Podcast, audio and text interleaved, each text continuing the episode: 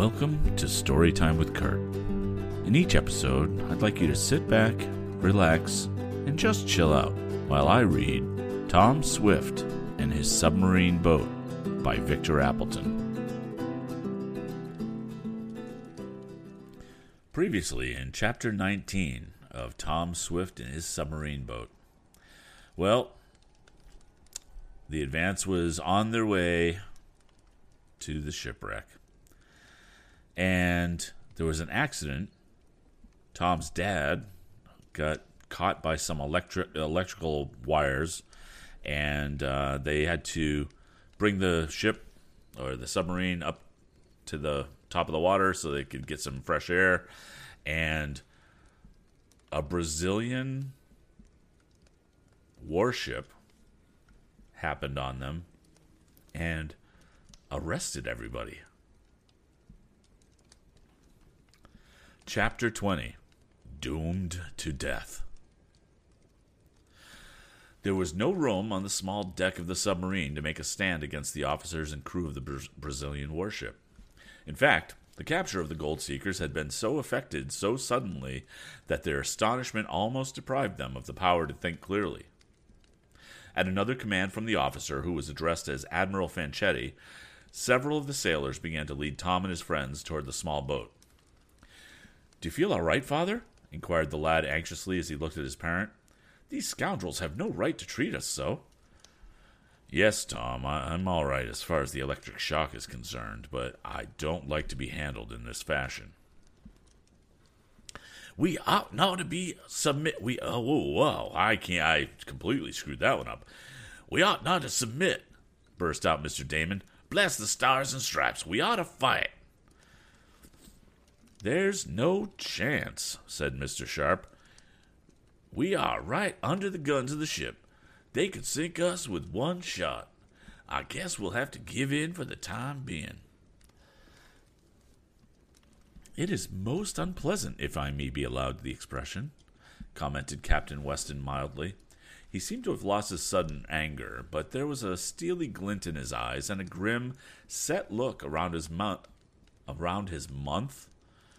It's, it actually says month here. It means mouth, I'm sure. Around his mouth that showed his temper was kept under control only by an effort. It boded no good to the sailors who had hold of the doughty captain if he should once get loose, and it was noticed that they were on their guard. As for Tom, he submitted quietly to the two Brazilians who had hold of either arm, and Mr. Swift was held by only one, for it was seen that he was feeble. Into the boat with them, cried Admiral Fanchetti, and guard them well, Lieutenant Drascalo, for I heard them plotting to escape. And the Admiral signaled to a younger officer who was in charge of the men guarding the prisoners. Lieutenant Drascalo, eh? murmured Mr. Damon. I think they made a mistake naming him. It ought to be Rascalo. He looks like a rascal. Silencio! exclaimed the lieutenant, scowling at the odd character. Bless my spark plug, he's a regular fire eater, went on Mr. Damon, who appeared to have fully recovered his spirits. Silencio! cried the lieutenant, scowling again.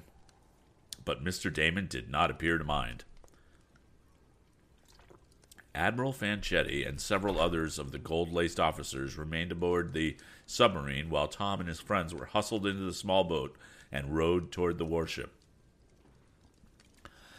I hope they don't damage our craft, murmured the young inventor as he saw the Admiral enter the conning tower.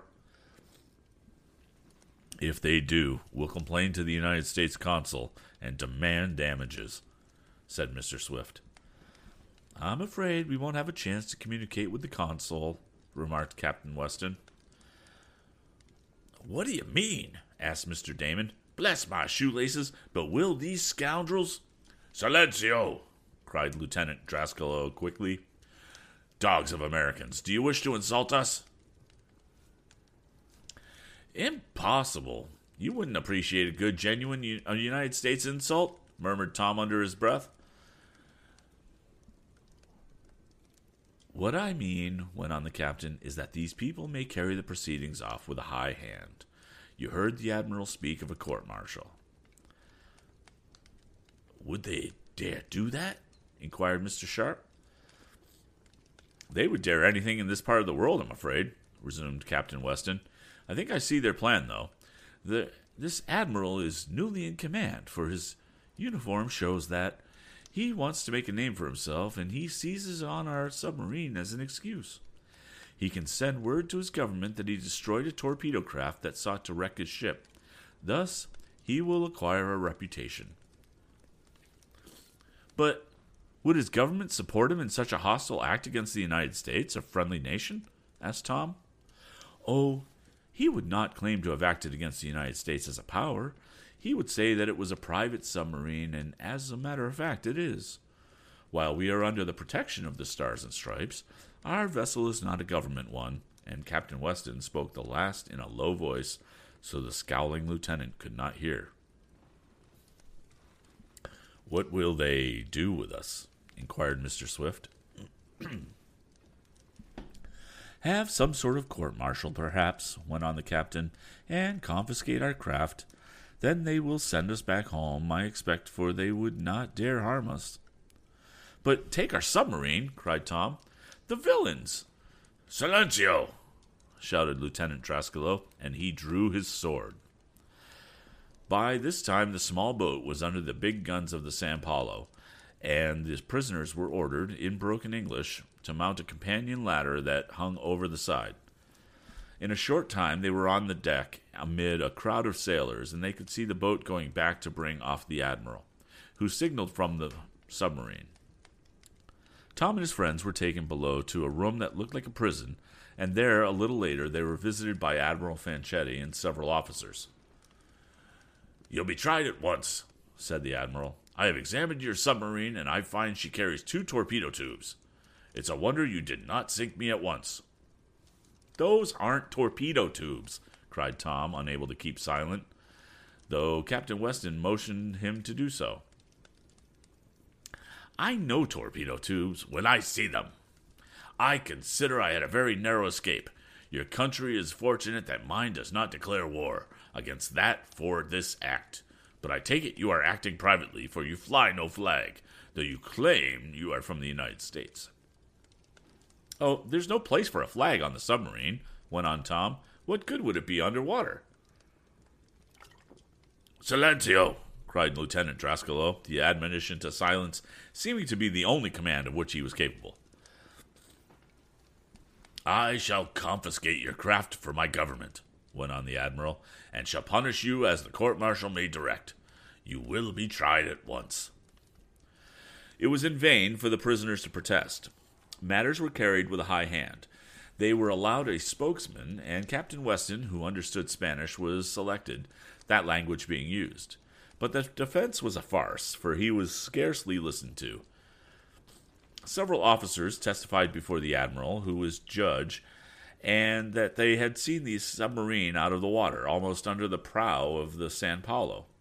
It was assumed that the advance had tried to wreck the warship, but had failed. It was in vain that Captain Weston and the others told of the reason for their rapid ascent from the ocean depths, that Mr. Swift had been shocked and needed fresh air. Their story was not believed. We've heard enough, suddenly exclaiming the Admiral. The evidence against you is overwhelming. Uh, what you Americans call conclusive. And he was speaking then in broken English. I find you guilty, and the sentence of this court martial is that you be shot at sunrise, three days hence. Shot? cried Captain Weston, staggering back at this unexpected sentence. His companions turned white, and Mr. Swift leaned against his son for support. Bless my stars, of all the scoundrelly, began Mr. Damon. Silencio, shouted the lieutenant, waving his sword. You will be shot, proceeded the admiral. Is that not the verdict of the honorable court? he asked, looking at his fellow officers. They all nodded gravely. But look here, objected Captain Weston. You don't dare do that. We are citizens of the United States, and I consider you no better than pirates, interrupted the Admiral. You have an armed submarine, a submarine with torpedo tubes. You invade our harbor with it and come up almost under my ship. You have forfeited your right to the protection of your country, and I have no fear on that score. You will be shot within three days. That is all. Remove the prisoners. Protests were in vain, and it was equally useless to struggle. The prisoners were taken out on deck, for which they were thankful, for the interior of the ship was close and hot, the weather being intensely disagreeable. They were told to keep within a certain space on deck, and a guard of sailors, all armed, was, was placed near them. From where they were, they could see their submarine floating on the surface of the little bay with several Brazilians on the small deck. The Advance had been anchored and was surrounded by a flotilla of their native boats, the brown skinned paddlers gazing curiously at the odd craft. Well, this is tough luck, murmured Tom. How do you feel, Dad? As well as can be expected under the circumstances, was the reply. What do you think about this, Captain Weston? Not very much, if I may be allowed the expression, was the answer. Do you think they'll dare carry out that threat? asked Mr. Sharp. The captain shrugged his shoulders. I hope it's only a bluff, he replied, made to scare us so that we will consent to giving up the submarine, which they have no right to confiscate. But these fellows look ugly enough for anything, he went on. Then, if there's any chance of them attempting to carry it out, spoke Tom, we've got to do something. Bless my gizzard, of course, exclaimed Mr. Damon. But what? That's the question. To be shot. Why, that's a terrible threat. The villains. Silencio! Shouted Lieutenant Drascalo, coming up at that moment. End of chapter 20.